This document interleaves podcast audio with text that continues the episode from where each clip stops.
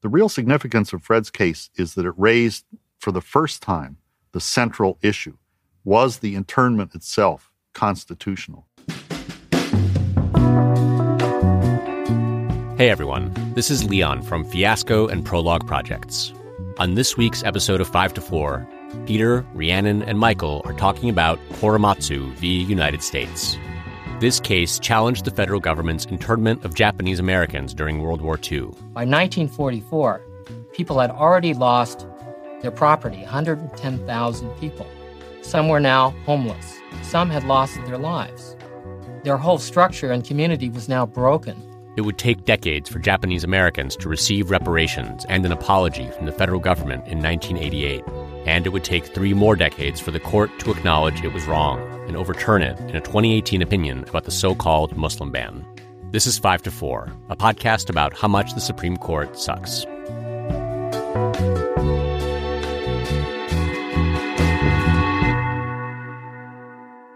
Welcome to 5 to 4, where we dissect and analyze the Supreme Court cases that have canceled our civil liberties, like Netflix canceling your favorite show. Hmm. I'm Peter. I'm here with Michael Hey, everybody. and Rhiannon.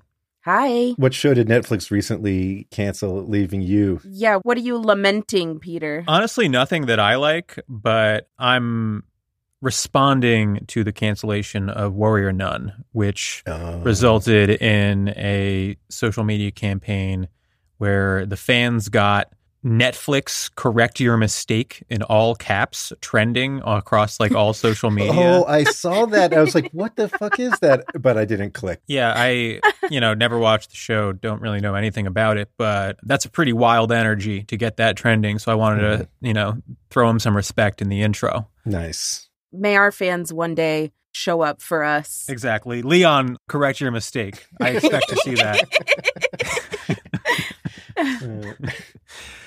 Today's case, and ready, get ready for a real change in tone. Woo. Today's case, Korematsu v. United States. This is a case from 1944 about the internment of Japanese Americans during World War II. In 1942, FDR issued an executive order mandating the creation of certain military areas and granting the military the ability to exclude any or all Americans from those areas in its discretion. Shortly after, the military issued an order for all persons of Japanese ancestry to report to designated areas where they were then moved into concentration camps. So, my dude Fred Korematsu, a 23 year old Japanese American, says, uh, go fuck yourselves, you know? Yeah. Uh, s- Yeah. I'm not reporting to the camps. Right. does not report to a camp. He stays in the so called exclusion zone and he gets arrested and convicted of violating the order. But he challenges his conviction, claiming that it's unconstitutional. So, there's a fundamental legal question here Mm-hmm. ethnic concentration camps, legal, illegal? and the Supreme Court, in a six to three decision, says no, they're fine. That's okay. yep. So, Ree, take it away with the background. I don't know how. Yeah.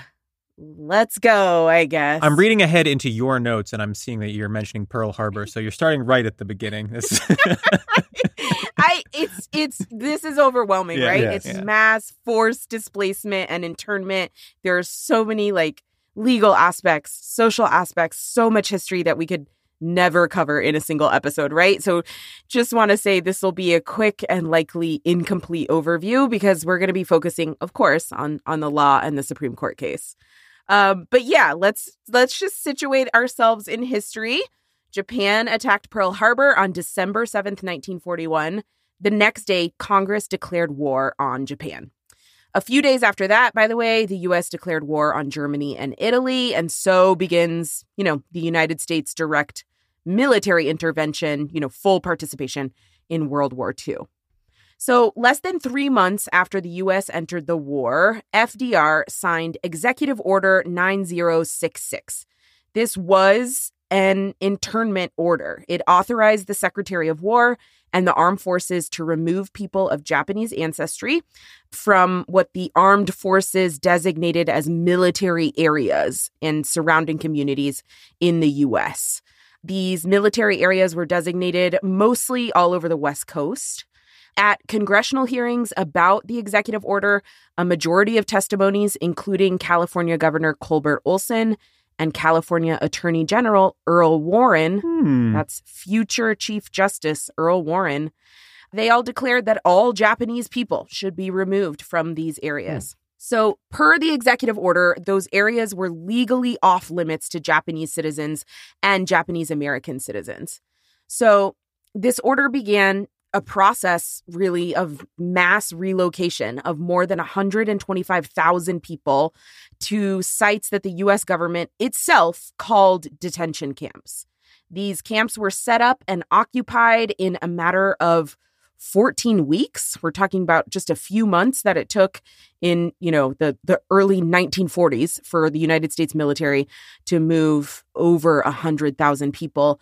Most of the people who were put in internment lived on the West Coast, like I said. Two-thirds were American citizens. We're not talking exclusively about immigrants, although, of course, that's horrific too. These are mostly American citizens of Japanese heritage and ancestry.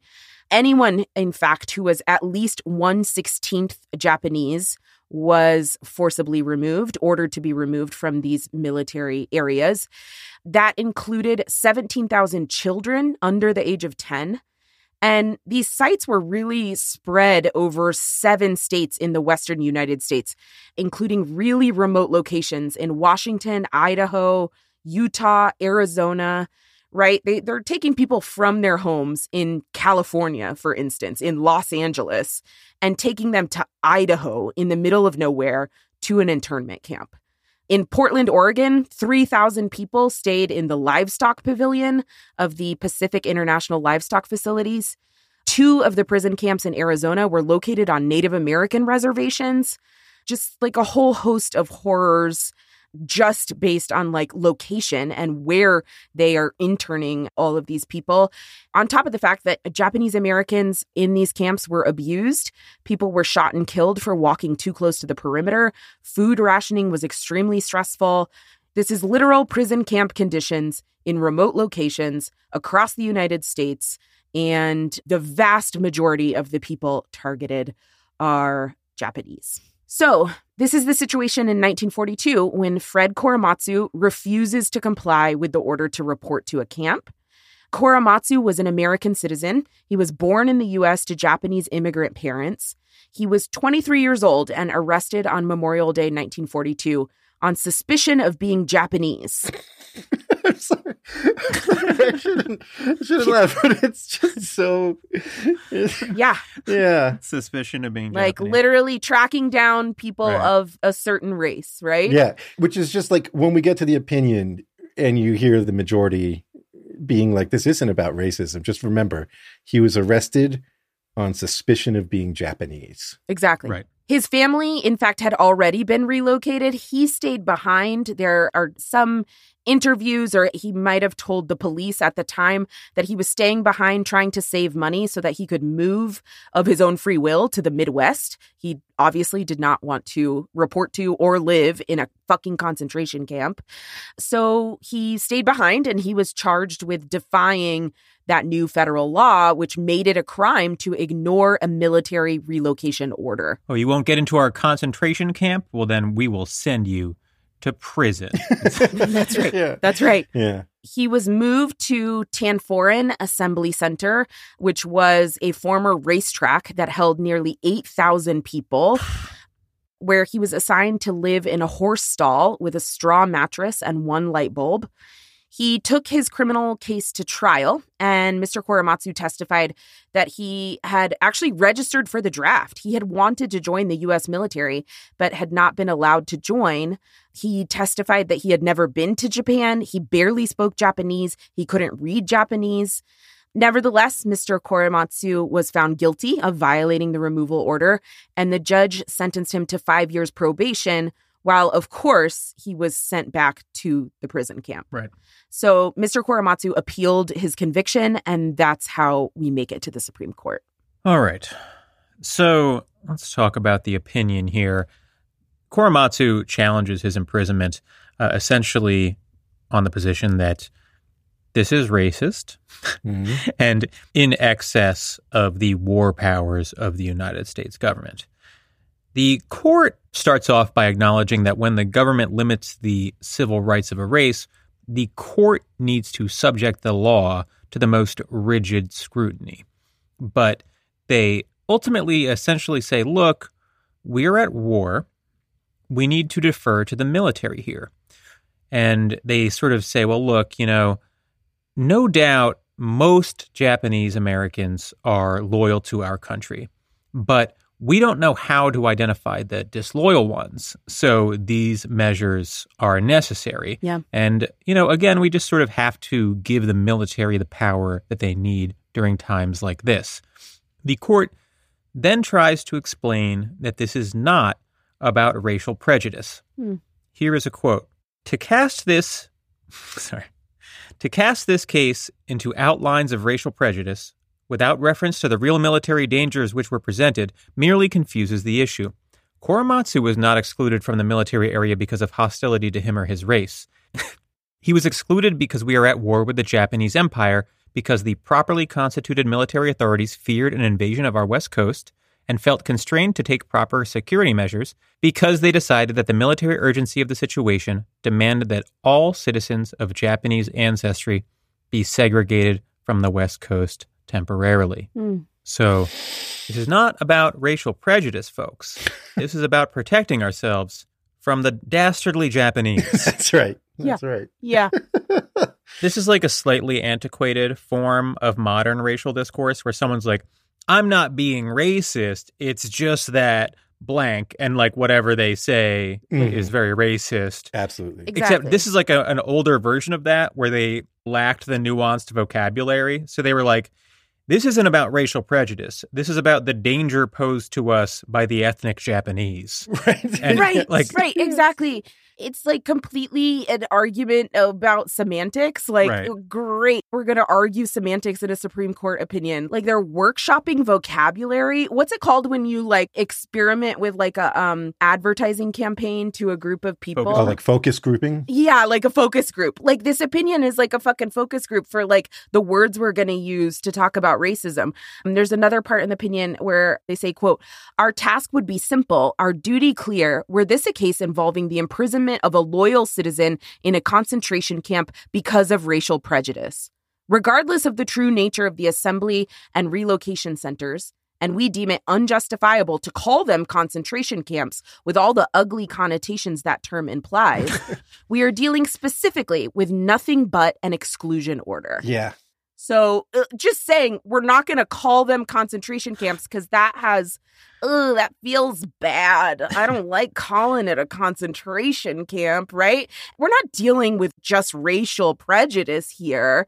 It's just like in complete denial of what's happening and very much a, a vocabulary and linguistic whitewashing of legally Mhm. what is going on in Right. reality. Yeah, I'm glad you picked out that passage, Ree, because I, I also wanted to highlight that because I think it really shows how cowardly this opinion is too, where they're like, we're not going to call the camps concentration camps, and we're not even going to rule on the legality of the concentration camps in a formal manner. Right. All we're doing is saying this exclusion rule that Korematsu violated, that is constitutional. You could exclude him from this zone. Mm-hmm. Just totally putting their head in the sand or bullshitting really about what the exclusion order is, right? What the exclusion order Yes. is inexorably tied to the concentration camps, right? Right. When I talk about the dissents, I'll talk a little bit more about this. Like, there's no disentangling the camps from the exclusion order. They were Right. one and the same. Right. And there's no disentangling those two with racist targeting of a group of people, Right. right? Absolutely right. and pretending that they're not.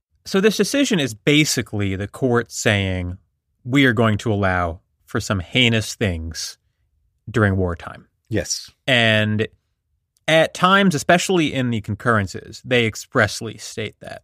But there's a degree to which they're also not being honest about just how heinous this stuff is because they can't even bring themselves to say, yes, we're allowing for concentration camps. Right. Right. Right, right. They they have to pretend that it's something else. You know, we don't want to call them concentration camps with all the ugly connotations that term implies. It's like, well, the connotations that are associated with concentration camps, all of which apply Here. to these exact situations. Right. Right. Right. Yeah. Exactly. I mean, like, I agree that there are ugly connotations, but that's why concentration camps are bad, right? Right. It's not a reason to dodge the term. exactly. The court also tries to hand wave this away because they rely heavily on a case from a couple years prior called Hirabayashi, where they upheld curfews for Japanese Americans based on these same principles.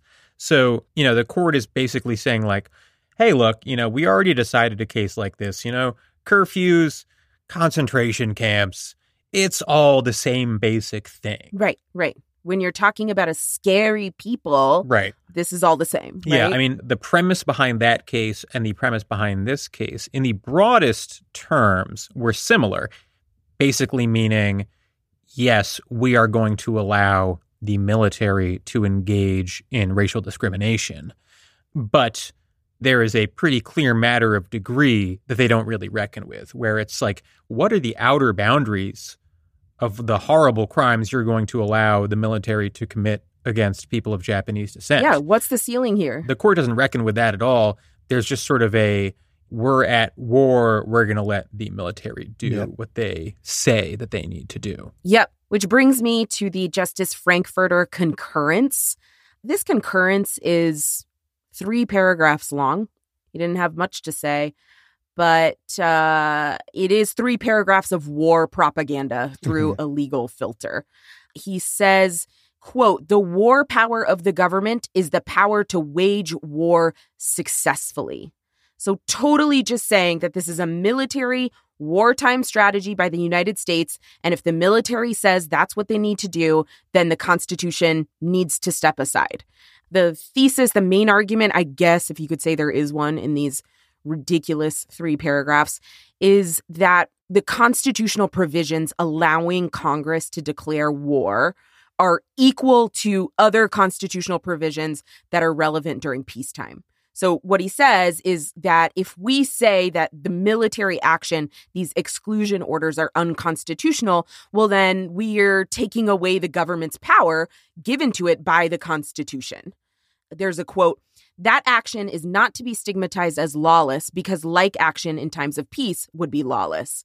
To talk about a military order that expresses an allowable judgment of war needs by those entrusted with the duty of conducting war as an unconstitutional order is to suffuse a part of the Constitution with an atmosphere of unconstitutionality. Yeah. So he's saying like if something if if something egregious and awful as is the case here is found unconstitutional, then you're making the constitution seem unconstitutional. Uh we've said this before especially in the context of like wartime jurisprudence and in general like executive power with regards to national security. But the Supreme Court here is acting in exactly the opposite way that we're taught they should be acting Mhm. in a world of like supposed checks and balances, Yeah. right? In high school or whatever. what Exactly. learn We've about. we've Yeah. learned that the justices have lifetime appointments so that they're unencumbered by political whims and, you know, the the tyranny of the majority, right? So that they can keep the political branches in check when needed. The Supreme Court is supposed to be there so that they can say no, even when we are at war, the constitutional protections afforded to people are still intact Right. and they have to be upheld, right? Here is a really good dark good example of like how it usually happens though which is that the supreme court just greenlights some heinous racist and violent shit Yeah. all in the name of war or national security or whatever That's right. Right. And there is a real sort of, I mean, to call it policymaking almost undersells it, but there's a real deference that you've seen like across conservatives for generations to the war powers of the United States government. Yeah. But what is the point of the Constitution? right if it just falls away as soon as there's military conflict, right? Exactly. Surely the entire purpose of the document is not that you can just say, yeah, we're abandoning it strategically at certain times, Right. right? Exactly. Exactly. Now, they might think, well, this makes the war effort harder. Sure. You know, just like just like the you know, the fact that police can't, you know, arrest and beat whoever they want under the 4th amendment if you read it properly, just like that might in their minds impede their ability to like, you know, to reduce crime or whatever, right? There's Mhm. all sorts Right. of civil rights protections that make the government's job harder. Right. The point of the constitution is to say so be it, Right. right? That's Yeah. Exactly. Exactly. Yeah, that was, you know, I was watching football this weekend and uh, yeah, somebody, one of the coaches said something like, who needs leaders when things are going well? You know, it's like when things are going bad, when things are tough, that's when you need leadership. And like so much of the protections the justices are given are precisely to free them to exert that sort of leadership when it's hard, right? When it's unpopular, when you're saying, no, you can't just intern 70,000 American citizens and another 30,000 immigrants or whatever just because they're Japanese and you're scared. Mhm. The Constitution doesn't allow that, right? Yeah. But they're scared too. They're fucking cowards too. And uh, this Yeah. case is an embarrassment uh, as a result. You know, but it wasn't 9 0. It wasn't like there weren't people who, you know, I, I, I'm triple negativing here. it was the case that people saw through this at the time, right? Like this isn't a benefit of hindsight. Yeah. While on the one hand, there was mass panic and there was popular support for internment of Japanese Americans in the US. On the other hand, there were people at the time who knew this was wrong and who knew that it was bad racist policy. You know, there were activists, there were people in the US government who were close to the president and other advisors. There were lawyers, there were people even in the US military who said, like, this is a bad idea. This is wrong. There was a naval intelligence officer named Kenneth Ringle who was assigned to write a report on the loyalty of Japanese Americans. He wrote, quote, the entire quote unquote Japanese problem has been magnified out of its true proportion, largely because of the physical characteristics of the people. Uh, later, he writes, quote, it should be handled on the basis of the individual, not on a racial basis, end quote. So, like, this is a member of military intelligence saying that this policy, the mass internment of Japanese Americans, this is disproportionate to the ostensible threat that is posed to the US, right? That's even coming from the military. So, I think accounts like this of the contemporaneous objections to these policies really just underscore the cowardice of the Supreme Court here. Yeah. Yeah. Okay, let's take a break and then we'll come back. All right, we are back. I think Frank Murphy and Owen Roberts both have pretty good dissents and they both take different tacks. So Roberts, he's a little less forceful uh, with his language than Murphy, but he lays out a really helpful timeline where he points out that prior to the exclusion order, the military had issued an order forbidding anyone from leaving the military zone who currently lived there. So Korematsu Right. was not allowed to leave this area. And then subsequently followed that up, not overriding, but in tandem with that, the exclusion order that you can't stay in this military zone either. So he wasn't free to just get up and move to Florida if he was like, I don't like the tone of things here. Like he couldn't Mhm. just Right. leave, right? And his point is, you know, one, he has two orders here one that says you can't leave and one that says you can't stay. Obviously, that's like a violation of due process. But also, you can't really disentangle this from the concentration camps as a result, right? Because the point is just to put people in camps. It's not to remove security threats from a sensitive area. If that were the case, you could just let the, you know, Japanese Americans leave. But that's not what they wanted. They didn't want them to leave the West Coast. They wanted to put them in camps. Right. Another thing he points out is that German and Italian Americans got like individualized investigations into their loyalty. Right. It was only the Japanese that were just en masse segregated, uh, which is obviously racial. Right. And then Murphy's dissent is a lot more, I think, forceful with the language, calling this out as racist. He opens uh, with uh, saying that this this falls into the ugly abyss of racism and calls it abhorrent and despicable treatment of minority groups by the dictatorial tyrannies which this nation is now pledged to destroy. He's going all out, and it's pretty strong. Also, worth noting that like it's true that we didn't have full vision into what was happening in Europe Yeah. at the time, like what exactly the Nazis were doing, but that dissent is making it clear that like we knew enough to Right. know Absolutely. that like what they were doing and what we were doing over here actually pretty similar in some regards. Yeah, Right. They didn't want to call it concentration camps Right, on purpose, right. right? And the majority tries to deny that this is like racial in nature. Murphy, I think, really skewers them because he points out that the uh, the military's justification for exclusion, uh, he says, is sought mainly upon questionable racial and sociological grounds, not ordinarily within the realm of expert military judgment. Like, and he quotes, describing the Japanese as a large, unassimilated, tightly knit racial group bound to an enemy nation by strong ties of race, culture, custom, and religion, who are given to emperor worshipping ceremonies and to quote unquote dual citizenship.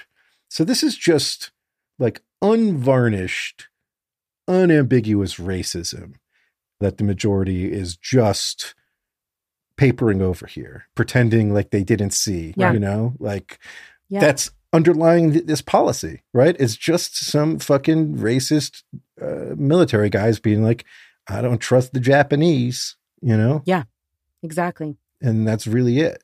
So, yeah, this isn't like, oh, we see looking back how ugly this was, right? There were people in the time, in the moment, Yes. putting in the pages of the Supreme Court reporter very clearly just how ugly and racist and evil this policy was. The court just didn't have uh, the courage to say that with one voice. Yeah. Justice Jackson puts in another dissent, which is sort of an odd one. He essentially says that courts don't have a real jurisdiction here, but that he also would not be willing to ratify an unconstitutional order and therefore would discharge the prisoner, meaning free Korematsu. He says that it's racist and notes that in peacetime it would definitely be illegal, but has this sort of viewpoint that military affairs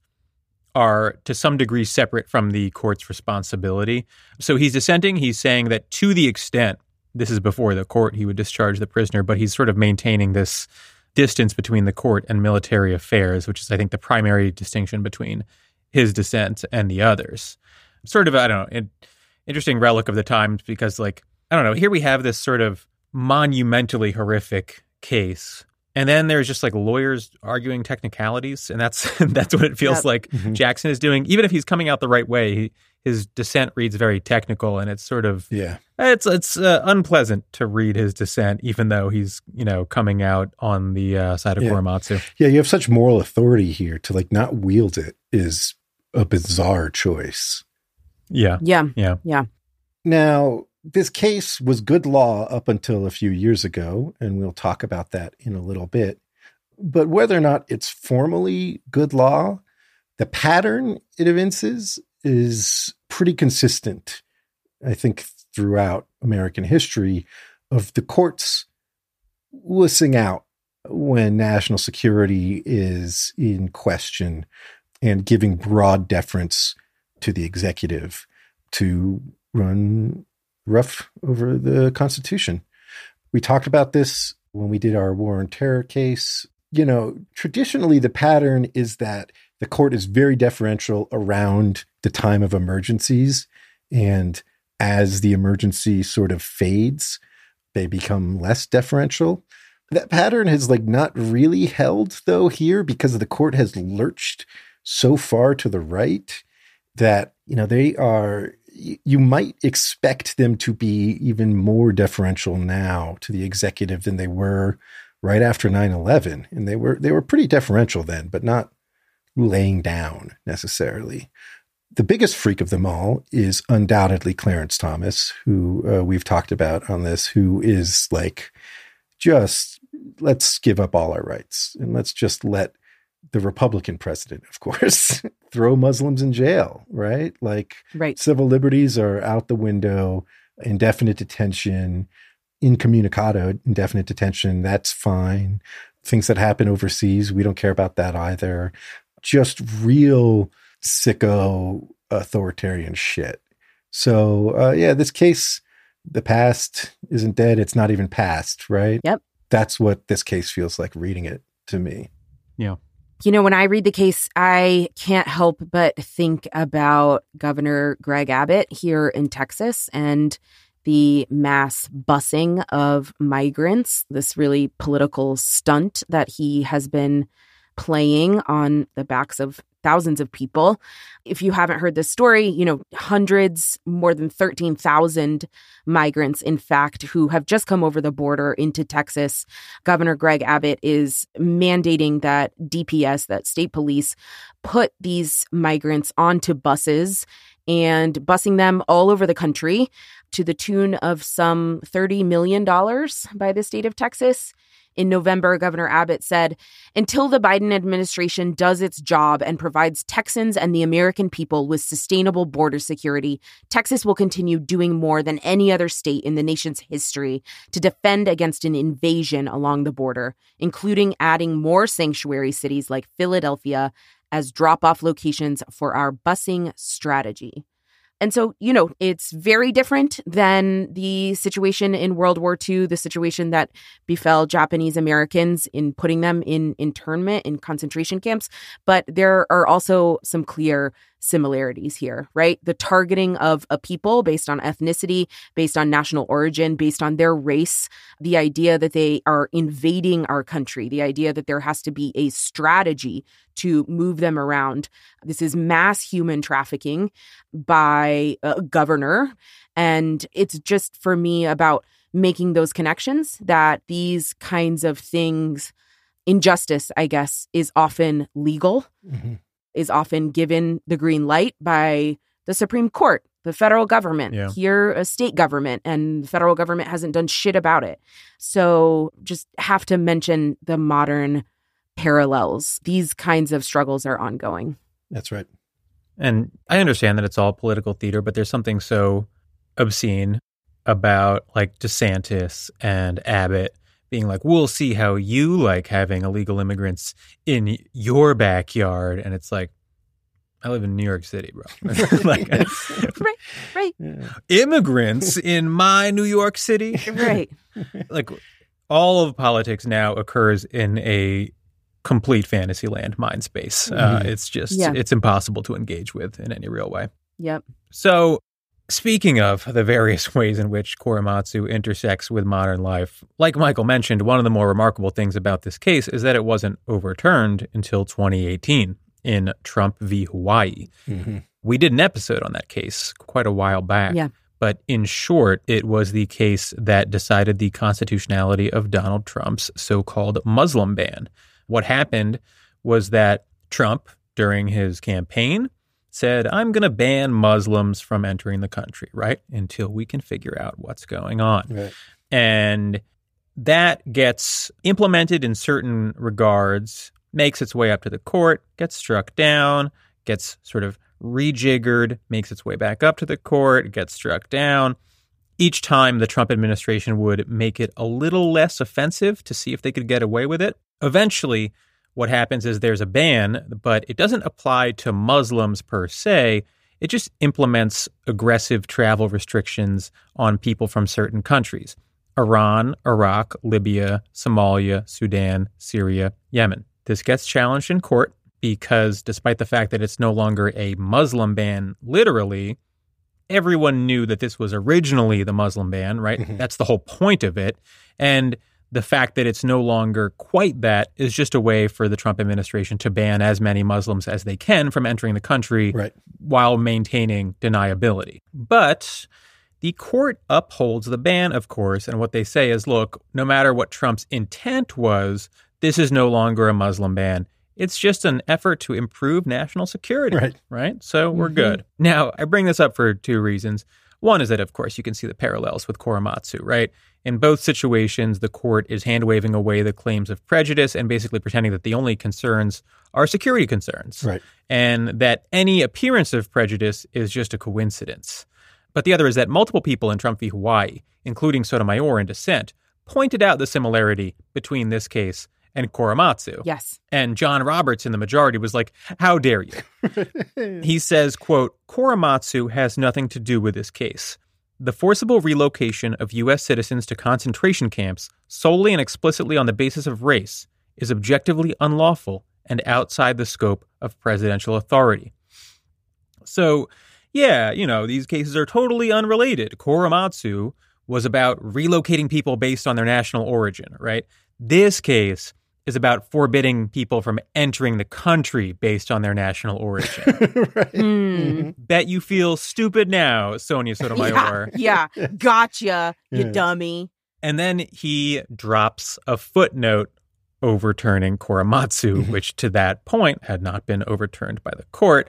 Not necessarily, of course, because the court endorsed it per se, but because it had not come to be challenged. So while carrying forward the spiritual heart of Korematsu, Right. which is about using national security to justify discrimination, he takes the purely symbolic step of overturning the case. Yeah. Like, you could not write a better metaphor for the conservative approach to legal discrimination Right. if you tried for a thousand years. Yes, exactly. Even like takes the same like sort of if you deconstruct the opinions, the same form where like the majority in Korematsu is sitting here saying this isn't about concentration camps, right? This is about an exclusion order. And it is very similar where they're like, this isn't a Muslim ban anymore, right? This is travel restrictions from certain countries. And there's like this Yeah. very Yes. like it's unreal how similar the cases are. Like it's like unbelievable how similar the cases they are. And for it to be the one where they overrule it, it's just breathtaking. It's incredible. Yeah. yeah. It is worth noting, as Peter mentioned, Korematsu opens with this idea that like when the government explicitly categorizes people based on race and subjects one racial group to like differential worse treatment, uh, that the court needs to scrutinize that rigidly, needs to give it the you know most uh, thorough look to make sure there's nothing you know unconstitutional going on there. This became the backbone for all of equal protection law. This fake test that they made up to pretend like they were taking this seriously Right. while rubber stamping concentration camps, green lighting concentration camps became the test that you like learn in law school and con law. And that is like the fundamentals of equal protection law in this country to this day. Right. Like even with Korematsu overturned, Yeah. that's still the case. The strict scrutiny, the highest scrutiny the courts apply to cases. Yeah. The name of one of our friendly rival podcasts. Yeah. They named it after Korematsu. Yeah, that's right. they might not have realized it, but uh, yeah. I think they knew. no, I mean it's it's true and it's funny that they create this test, like you said, just to give the appearance Mhm. of like thoroughness and thoughtfulness. Right. And then that fake test becomes real Mhm. and 80 years later is being used to strike down affirmative action plans. Right. We are in fucking hell. Yes. We are in Yes. hell. Yes. yes. Yes. Get me off this Uh, timeline. Oh, Jesus Christ. you know, th- this is one of those cases that when we first started the show, I was like, well, we'll probably never do Korematsu because it's the kind of case that's so obviously horrible and disgusting that you almost can't say anything about it. Right. And then you read Supreme Court cases for three years, Mhm. and you're like, oh, actually, no, this is a lot like modern cases. Yeah. the parallels are right there, right in your face, like incredibly striking. Even really overt stuff like Felix Frankfurter, stupid fucking name, by the way. he writes this awful concurrence, this psychotic fascist concurrence.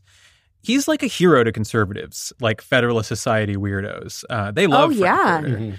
Yeah. you know they downplay shit like this but shit like this is why the conservative movement at the time liked him and you can't like separate it out from the rest of his body of work it's directly fused with it we're 80 years out from this case but it feels to me when i read it and when i read modern cases and when i look at like modern headlines concerning immigration etc it really doesn't feel distant at all No. to me No. it feels like the same exact logic, but the product of a time when the conservative vocabulary for this stuff was just a little bit less refined, right? Like they didn't feel the need to hide some of their racism as much, but they felt it a little bit. And so you see them start to like adjust the way they talk about these things, trying to accomplish the same goal, but just obscuring it a bit.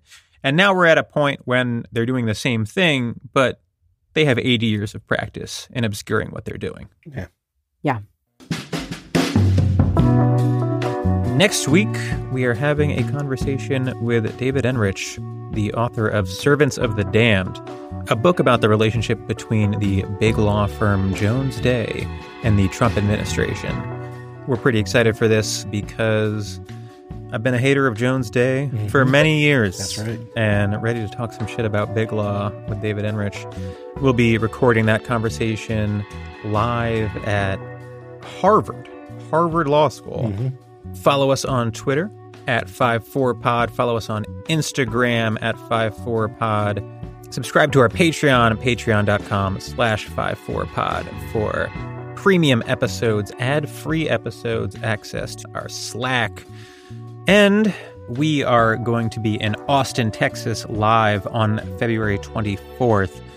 And if you want us to settle a dispute between you and a family member, an enemy, or your date, Mhm. shoot us an email at 54pod at gmail.com. Put Judge Judy in the uh, subject line. And if it's not terrible, uh, we just might help you uh, find peace in your life. Yeah, last time there was a man who ate seven stray oysters that he was given for free, yeah. and uh, his girlfriend who thought that was gross.